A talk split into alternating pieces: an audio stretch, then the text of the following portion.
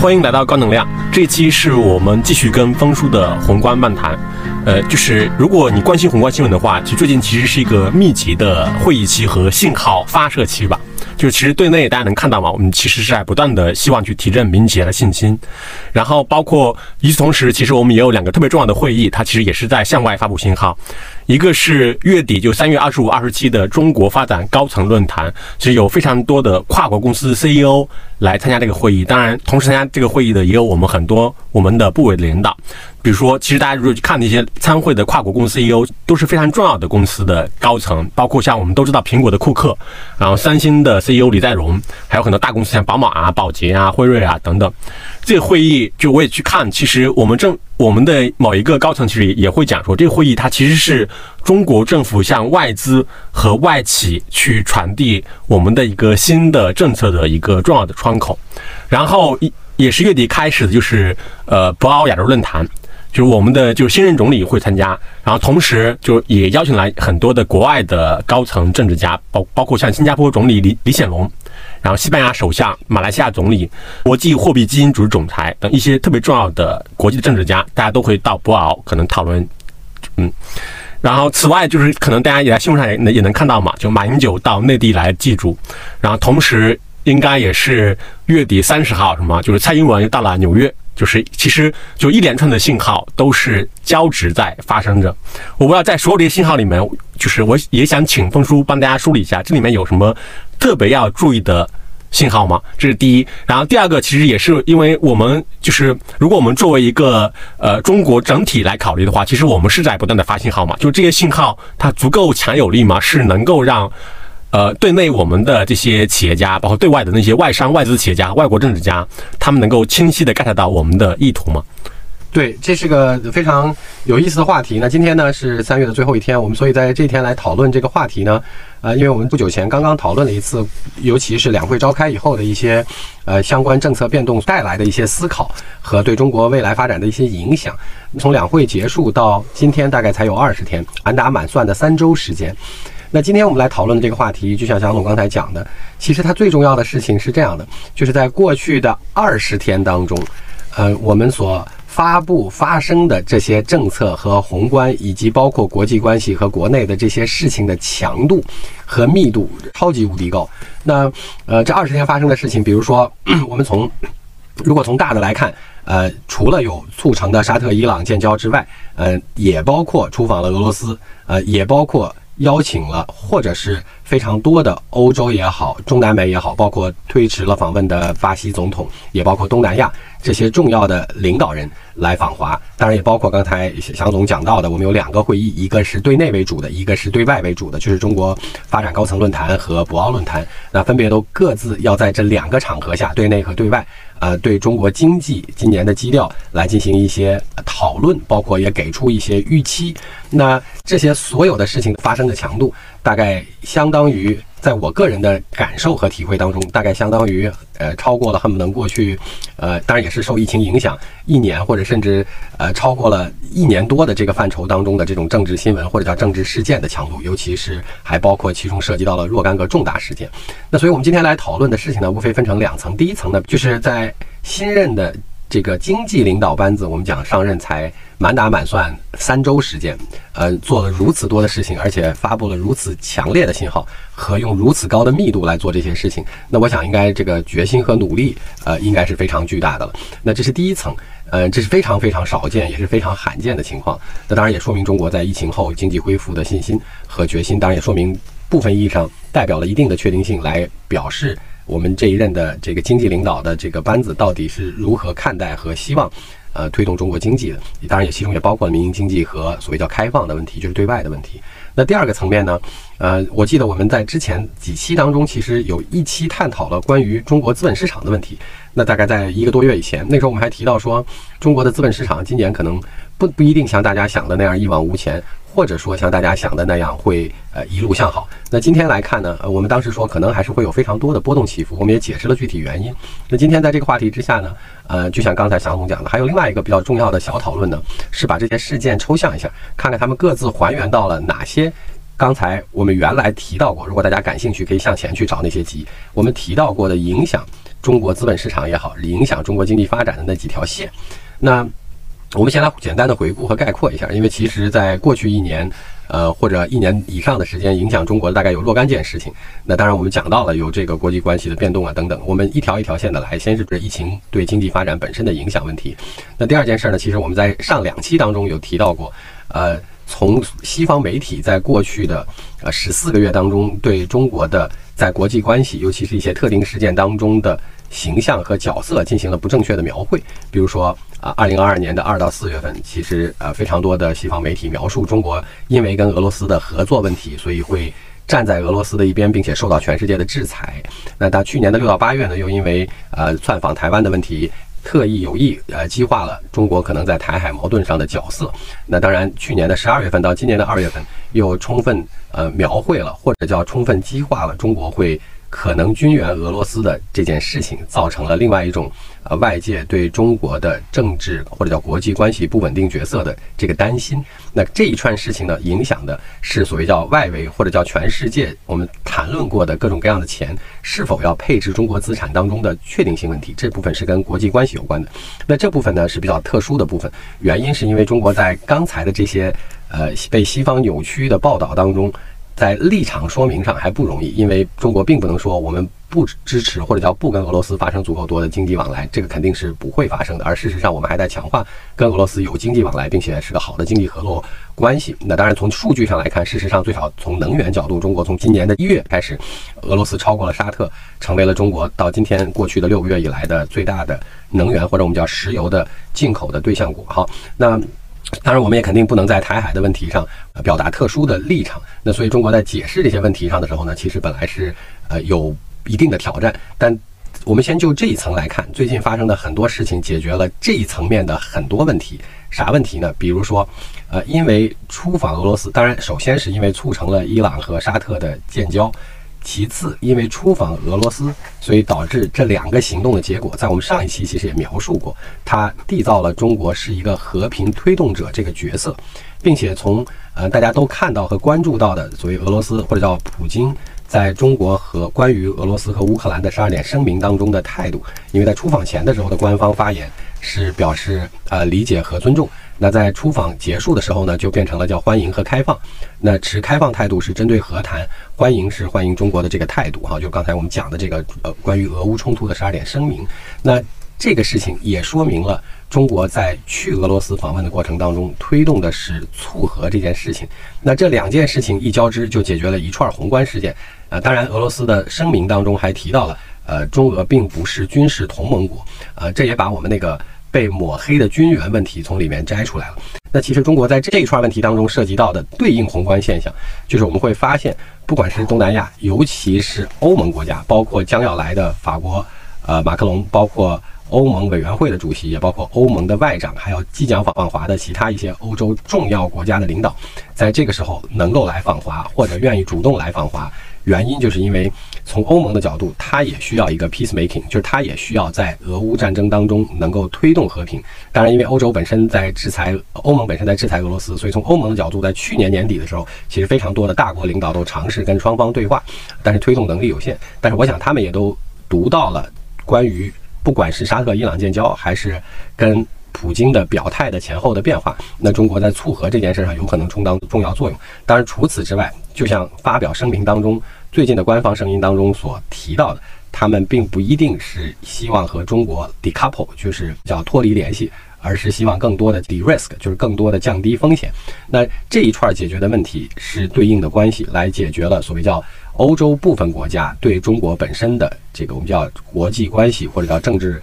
呃，周边环境的不确定性的问题，那这个就会在将来能解决全世界。刚才我们讲到了不同的钱是否愿意配置中国。当然，因为我们促成了沙特和伊朗的这个建交。事实上，在最近的一小段时间，在沙特、伊朗建交同时和之后发生的这段时间，我们看见了中东地区有非常多的呃微妙的变化，包括其实几个不同曾经。相互敌对或者部分敌对的国家，或者有冲突的国家，也开始了和谈，甚至建交。哈，那我想这是应该跟整个中东局势当中两个最大的国家，呃，或者两个最大的本来因为各种原因互有冲突的国家，在中国的促成下建交了之后，它改变了整个那个区域的格局。因为两个巨头如果握手的话，那其他人。在这个领域或区域当中的其他人，大概就要寻求一种新的平衡，所以它也推动了中中东整体局势的变化和整体相对更和平的，或者叫相对更多呃结交联盟关系的出现。当然，作为刚才我们讲到了对资本市场的影响。那最近在资本市场的新闻就是沙特投了一笔大钱去我们的一个能源企业，而且是溢价投资。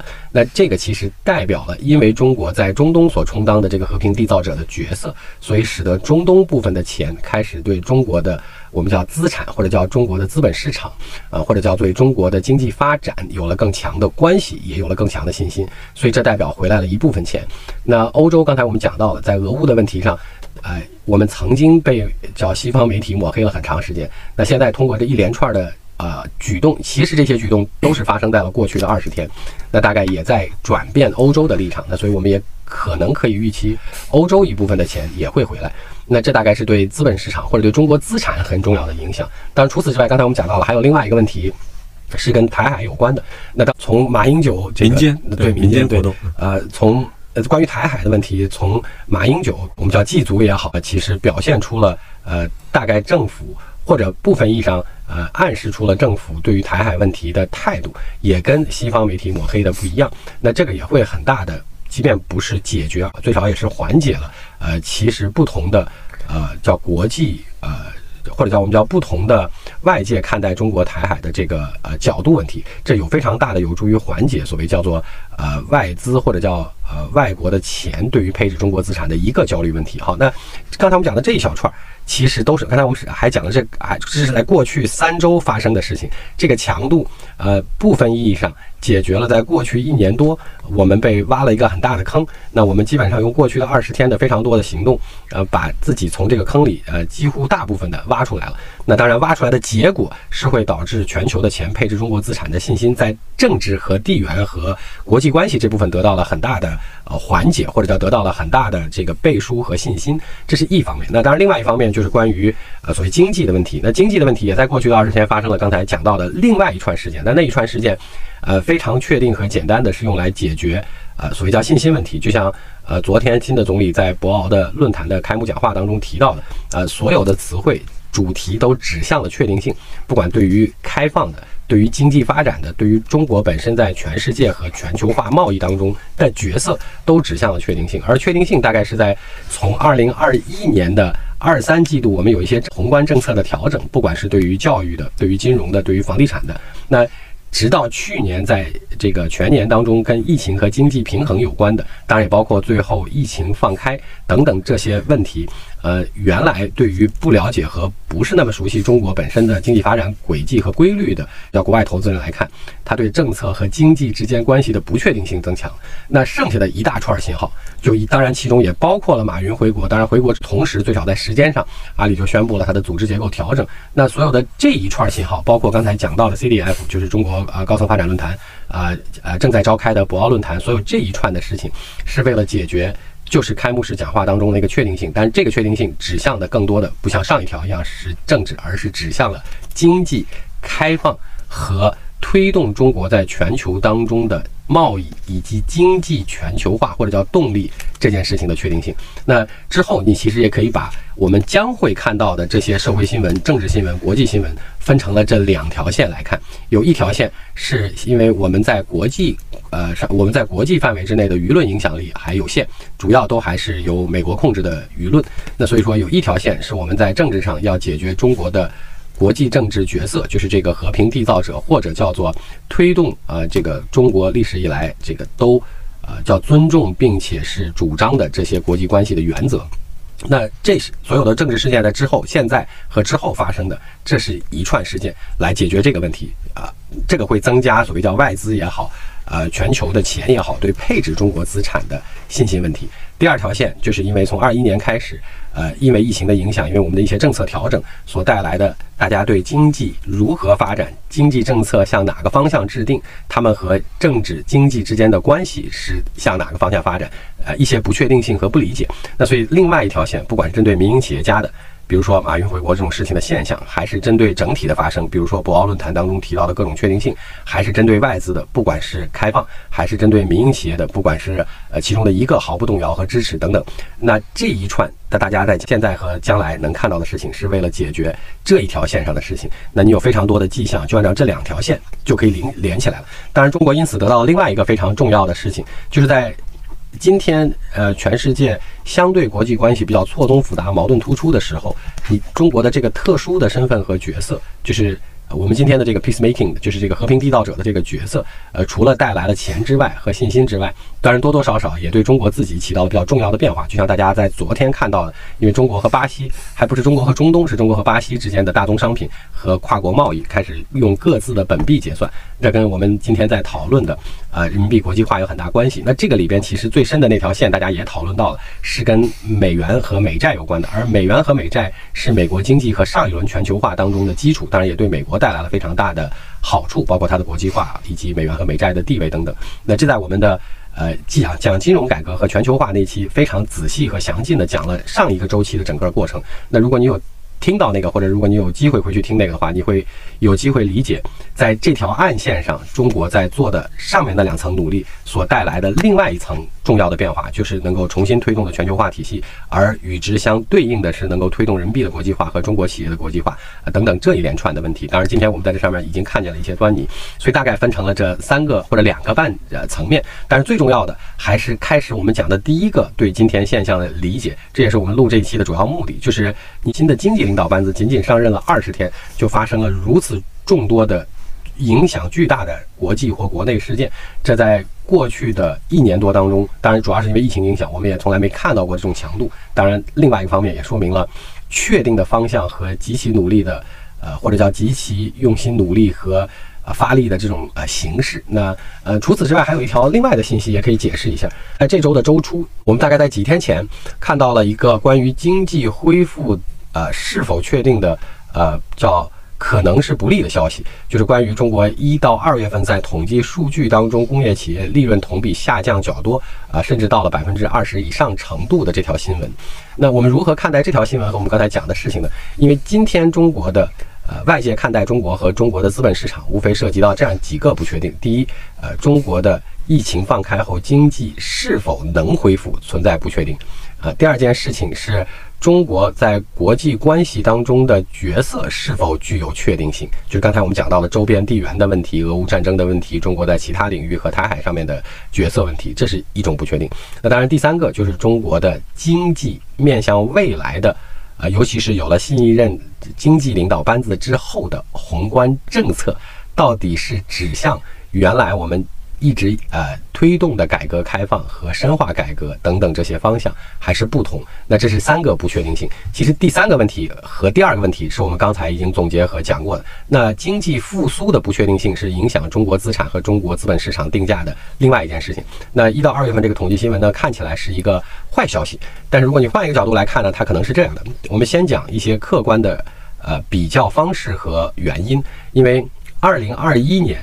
呃，我们还重调了 GDP 的啊发展结果，因为是同比增长八点四，从八调到八点四。好，那二零二二年的一月份，其实大家本来是干劲儿十足的，因为二零二一年是一个远超预期的发展，大家都雄心勃勃。那在二零二二年的一月份，又因为春节是在二月初，所以一月份还是充满干劲儿的开年。当然，通常中国的春节通常会影响呃大概一个月左右的 GDP，主要是因为制造业。或者我们叫外出打工人员的回家过年，然后因为传统上大家又需要过了正月十五之后才陆陆续续开始回岗复工，那所以说跟工业和制造业有关的这些行业，通常在中国都会因为春节因素而影响一个月左右。所以中国的这个 GDP 的不像美国一样用季度环比，就是因为我们每一年的一季度比我们每一年的四季度都不是一定增长，主要是因为春节因素。然后呢，回顾二零二二年是因为一月充满干劲儿。干满全月，二月份全月受到了一定的春节因素的影响。那二二零二三年的一二月份的数据就比较特别了。第一个问题是一月初和一月中的时候，有不同城市和不同地区，因为疫情放开还没有到头，所以说哎，影响了所谓叫经济或者叫制造业或者叫工业的呃产出问题。同时还有很多啊城市或者叫地区，因为十二月放开了疫情之后而较大范围、较快速的过传染高峰造成的影响，就提前回家了。这个提前回家在我们最早的一期提到过，因为我们提倡了三年，二零二一、二二这三年多的就地过年，所以二零二三年的春节因为特殊因素，就是这个疫情传染高峰，同时又包括。三年没有回家，所以很多呃城市地区的工厂就提前啊放掉了。那所以，零二三年的春节因素很有可能是从二零二三年的一月份就开始，并且蔓延到了二月全月。虽然二零二三年的一月呃的春节是从一月内或者叫一月下旬开始过的，但是它可能极有可能因为刚才我们讲的这些要素影响了一月全月和几乎二月份的大部分或者叫一半以上，那这就会导致因为以上这些因素叫做。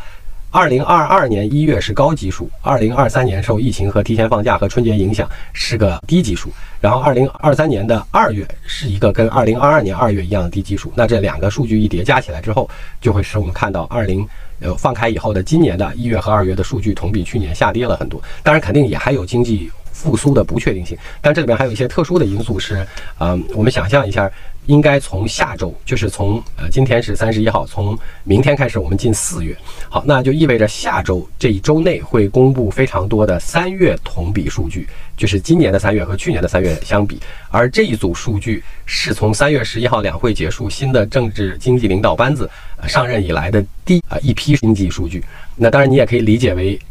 今年的一到二月公布的这个数据是上一任经济领导班子的最后。啊，一批数据了。那我猜，因为基数的原因，所以从下周开始公布的三月数据，应该可能会略超预期。因为去年就是二零二二年的啊，疫情对珠三角的影响是从二月中下旬开始，对长三角的影响是从二月底开始。然后尤其去年的呃，二零二二年的三四五六和十十一，包括部分九月。是六个低基数的月份受疫情影响。那今年的三月，凑巧因为春节比较早，二月份提前复工，所以导致三月份。在去年低基数的情况下，本来就是应该是个高增长数据，然后同时又因为这也是新的经济领导班子上任以来的第一个月度数据，那所以说这两个可能会连续发生的数据，呃，你可能要分开对待。这周初发布的一二月统计数据是之前包括疫情特殊影响，也包括呃这个是上一任我们的经济领导的最后一一批数据，然后下周将要发布的三月数据应该是。呃，低基数上的高增长，同时是新一任领导的上任以来的第一批啊经济数据，所以考虑到所有的这些因素，大概我们在下周开始就会看到比较好的数据。那至于中国经济的复苏状况，在疫情之后是否具有确定性，呃，肯定还要再观察。但是影响经济和消费最重要的因素，我们叫。曾经我们在之前讲金融的一期和中国经济政策预期的一期也提到过了，就是它的地基叫房地产。那房地产这件事情，其实从过去两个月的数据来看，它已经呃企稳了。虽然我们并不指望它。呃，再次恢复较较好的上涨，但是它已经不再下跌，并且出现了同比环比双向的持平或者增长，那就意味着它作为地基已经这个相对企稳了。那呃，并且也可能不一定会再大涨了。但是在这个基础之上，剩下的就要看那几根柱子的恢复情况了。那所以我们因为三四五六是低基数，所以三四五六我们就开始进入了低基数基础上较好的数据恢复和增长了。好，那我们回到我们的最先开始的主题上。那中国今天。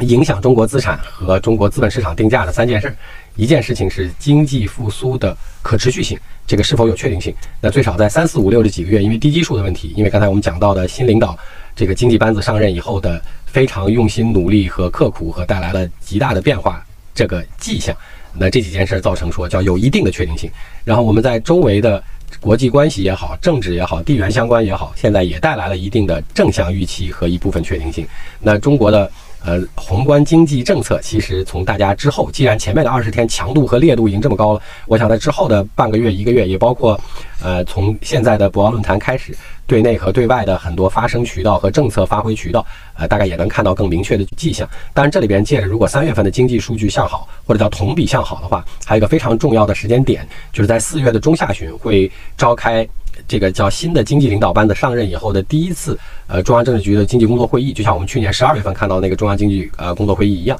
因为每年大概有比较重要的四次节点，然后今年四月中下旬的这个会尤其重要，因为它是新一任经济领导上任以后所发布的第一次代表中央对于经济工作本身今年预期的这个政策会议。那所以说这几件事情，我猜应该会叠加起来。回到刚才我们的预期来看，所以也许在今年的现在开始。呃，对于中国的经济发展、中国资产和中国资本市场，可以稍微偏乐观一点。即使外围有很多挑战，呃，今年的全球经济有很多挑战，呃，甚至美国和欧洲还出现了一些呃金融行业的流动性的问题等等。但是看起来，呃，在动荡起伏的过程当中，呃，外界向我们所要求的或者所希望的那三个确定性，比过去的一年多当中要来的好了非常多。那从刚才我们讲的这一连串事件发生。从观察指标上来看，有两个非常有意思的事情是我经常用的。有一个呢，是我们叫人民币指数和美元指数的相关性关系。比如说，今天的人民币指数是在一百，美元指数在一百零二。那美元指数高的时候呢，要比这个一百零二、一百零三高很多，就是在强烈升息的时候。那这两件事情的相对比例关系，就决定了他们两个之间所谓叫大家如何看待综合了所有要素的中国经济和综合了所有要素的美国经济之间的关系。就这个货币指数哈，是一部分反应。当然，第二个我比较。嗯，每天或者时不时看一眼的，就是所谓叫啊港交所，就香港交易所。因为我们之前在有一期其实解释过中国不同的金融当中的一些特殊定位问题。那香港作为了中国资产的将来可能的叫中国资产的离岸交易中心，那港交所当然是反映所有这些事情的综合表现。那港交所我们也提到过，其实它最高的时候呢，在在大家都超配中国资产的时候，它到过四百多块钱，不到五百块钱。那最低的时候，在去年的下半年的时候，跌到过两百多块钱。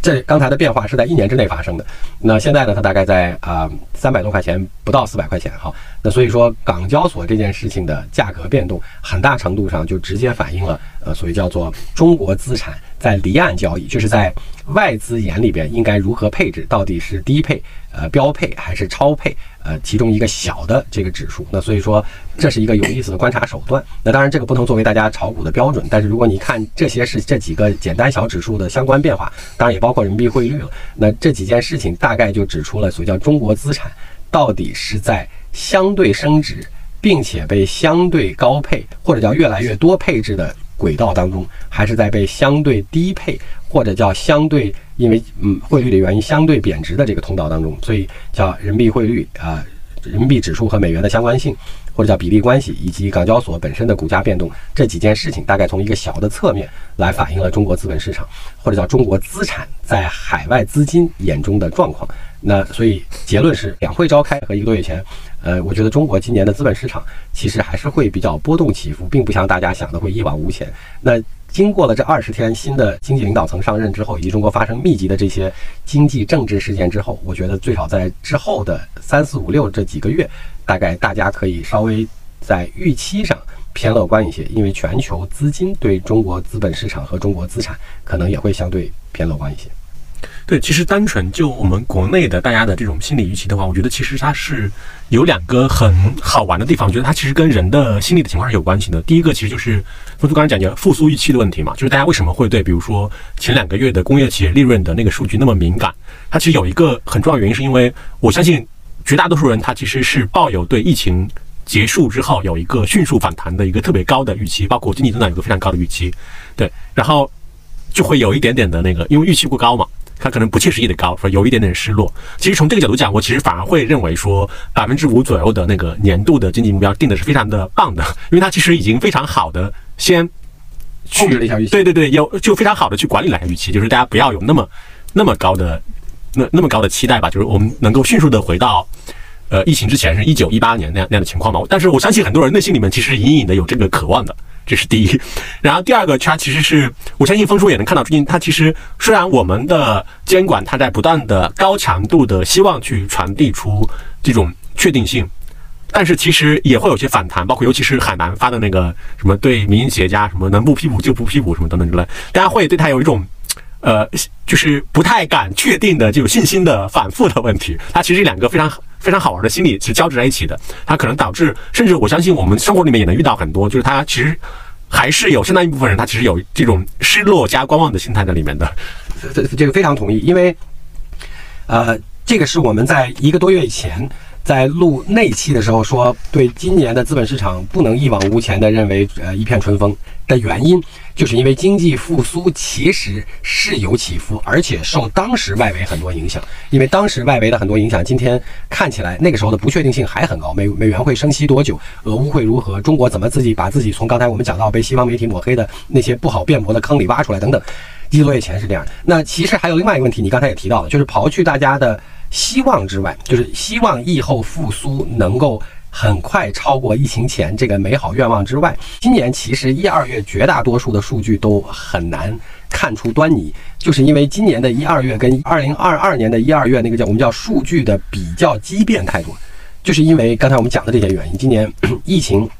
放开之后的感染高峰，在不同地区的蔓延，严重影响了一月份的数据。而一月份有很多提前放假、提前回家，因为三年没回家，所以一月份是受到了虽然疫情开放了，但是会受到这样的因素巨大的影响。当然，啊不像我们在曾经有一期。讨论过的二月份呢，其实比去年的二月份不一定差，因为提前过年和提前返工有可能使得二月份还好，但二月份也会受到数据畸变的原因，是因为二月份的月份太短，所以说在被春节拉掉了一半时间之后，剩下的一半时间在可比数据上那个量上少，或者叫那个周期短，所以是看不出来。那这大概是造成了刚才那一小串这个呃，所以叫其实广义上今年的一二月的数据都会不好比，但有一件事情非常重要。是今年的一二月，尤其是二月份的叫金融数据，我们叫做社融数据和新增贷款数据是非常超预期的。其实今年中国前面两个多月，接近三个月的在境外的国债发行也是非常超预期的。所以简单来讲，这大概意味着叫进入三月份，去年因为二零二二年的三月份我们解释了是个低基数，因为疫情同时影响了珠三角和长三角两个最重要的经济地区。所以三月份一定那个数据的同比和环比，因为二月份是个短月且受到半个月的春节影响，所以三月份的同比和环比一定会很好。除此之外，是今年因为靠前发力，所以前两个月，呃，我们老百姓讲叫把水灌下去了，或者我们从金融上来讲叫做提前发力的把钱。或者叫做贷款和资金都先放到了经济里边去，那所以它发挥作用，因为我们是间接融资体系为主，所以间接融资一般呃钱下去之后，到递进的开始反映在经济上发挥作用，大概需要一个多季度。那所以说或者说一个季度左右，那所以说一二一二月灌进去的钱或者叫水，大概会在四五六这几个月开始起作用，而四五六凑巧又是承继了去年非常低的低基数，因为去年二季度整个是负增长，负的零点六，所以今年二季度承接。一季度的提前发力的资金和可能也许除了刚才一串强化之外，四月份的中央经济工作会议会可能给出比刚才强度更高的这些政策预期和确定性，所以啊，大概四五六，尤其是从三月份开始，叫三四五六的这个呃同比环比数据会变得很不错啊，所以我才说现在也许可以对中国资产和中国资本市场稍微乐观一点点，大概就这个原因。嗯，那方叔，我想问一个跟一级市场相关的话题，就是我不知道一季度的投融资市场的表现怎么样。哦，对，在我们一级市场呢，我觉得在一季度开始，或者在尤其春节过后的这段时间，这一个多月开始，呃，所有的这个基金看项目的积极性提高了很多，就是其实跟我们今天观察到的中国现象很像，就是我们在观察到经济复苏的过程当中，其实确定性高一些复苏的是一些我们讲的叫做受压抑的行业，就是一些弹性呃服务行业，呃，餐饮也好，文旅也好。那大家，但是形式上来看呢，大家都先动起来了。那其实意义上大概也是这样，在过去一个多月，出差的频率和出差的范围以及出差的天数明显增加了啊。但你说大家的出手明显变快了呢？我觉得还没有，因为它分成了两个部分。人民币的部分呢，是因为它有一些在二二年之前，就二一年当中产生的泡沫，呃，不能被消化，需要重新调整的这个过程。当然也包括投资机构的信心需要重新恢复，当然也包括募资端可能会有的一些短期、中期的挑战。这是人民币这一侧，然后美元那一侧呢？其实我觉得来的信心和确定性是低于人民币的，因为美元那一侧受非常多的。啊，美元 LP 的影响。那原来中国的美元基金的主要的出资人，应该还是美国非常多相关的各种各样类型的基金机构。那他们现在对于中国本身的态度和情绪，应该会非常多的影响美元基金的管理人。那当然，其次其次，美元基金也在找什么是适合外资投资的方向，就是他们可投的方向到底还有什么？因为我们刚才讲了，就是互联网的这一片的很多事情，从机会、增长性和。啊，这个变革性来看，已经都不像从前了。那所以说，什么是新的热点？比如说，现在美元基金没人不看 AIGC 和 GPT，因为这算是一个新的符合原来在投互联网的时候可能的发展范式的这个方向，可能也许又适合美元基金来投。那所以说，这是除了这个之外，剩下的大家也还在找信心和找热点、找方向。那当然也受到了 LP 情绪或者叫 LP 所带来的一些其他影响，所以它恢复的有一点冷热不均，就人民币比美元要好一些。人民币在消化之前的估值和在重新恢复更高的信心和确定性的途中，已经表现出来一些了。美元可能还落后于这个呃较多范畴，那还在寻找新热点，甚至还在跟 LP 的情绪进行博弈的过程当中。嗯嗯。就是目前就是它还没有一个标志性的，比如说投融资的事件发生，是吧？让大家看到了，比如市场在回暖这样的。啊，我觉得这是我刚才为什么咱们一上来我先讲了资本市场，就是因为它的呃耐心比较长，持股时间长，流动性差，所以一级市场的财富效应是用二级市场造成的，所以它要在二级市场，不管是中国的还是国外的还是香港，它要在各个地方的二级市场来看到一些相对确定性的财富效应。比如说，其实我们在这块有一个非常重要的宏观话题是这样的，跟资本市场相关的，就是中国一直以来我们叫并购市场都不太活跃。那呃，在几年以前，其实从二零一三年，百度推动了移动互联网的并购，就是花了二十亿美金买九幺。从那儿开始，才在中国市场上第一次出现了几亿美金水平以上的成长性公司并购。那当然，后来就变成了说，有很长一段时间最大的我们叫 PT，就是 BAT，对不对，他们叫买东西和投东西。那当然，他们也各自因为反垄断的问题受到一些影响。我们回过头来要问的问题是这样的：就是为什么中国的并购市场一直不太活跃，包括 A 股的公司不那么活跃？是因为这跟中国今天在做的一个叫正好这几天启动了的这个叫全面注册制改革非常有关系。为什么这么讲呢？是因为中国的估值体系在资本市场层面经历过两个简单的阶段变化。第一个阶段，在我们刚有资本市场，就是刚有二级市场 A 股市场的时候，呃，其实从保护股民的角度来看，呃，非常多的在估值体系当中侧重了净资产和净资产收益率的问题。好，那这是因为说你家里有东西，你我就不怕你骗人，大概是这个逻辑。那接下来在全流通那个时间点和之后，市场慢慢的过渡到了一部分。净资产和一部分市盈率，就是你能赚你怎么你大概就是说你能能不能赚钱和能不能赚更多的钱，也变成了主要估值逻辑。但是中国资本市场原来因为刚才我们讲到的这个历史发展阶段，它对于成长性估值占的比例一直是不算特别高，就是对于公司的成长性本身所给予的估值还并不算特别高。这句话的意思是什么呢？我打一个比方就明白了。中国的这个兼并收购的活跃度呢？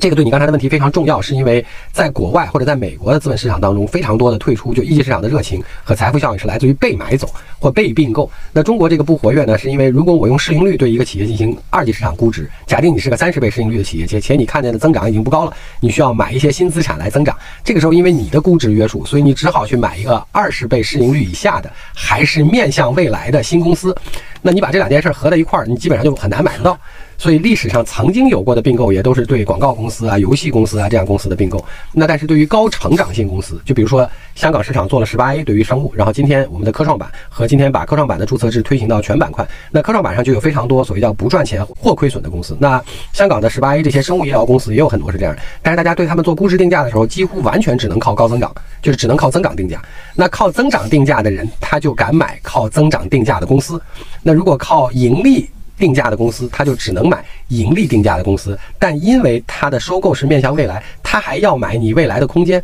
那这两件事一交集，就能买的对象就很少，或者愿意能卖的对象就更少。那这是中国并购资本市场不发达的原因。但是如果说今天我们实行了注册制，有非常多，呃，不太盈利甚至亏损的公司。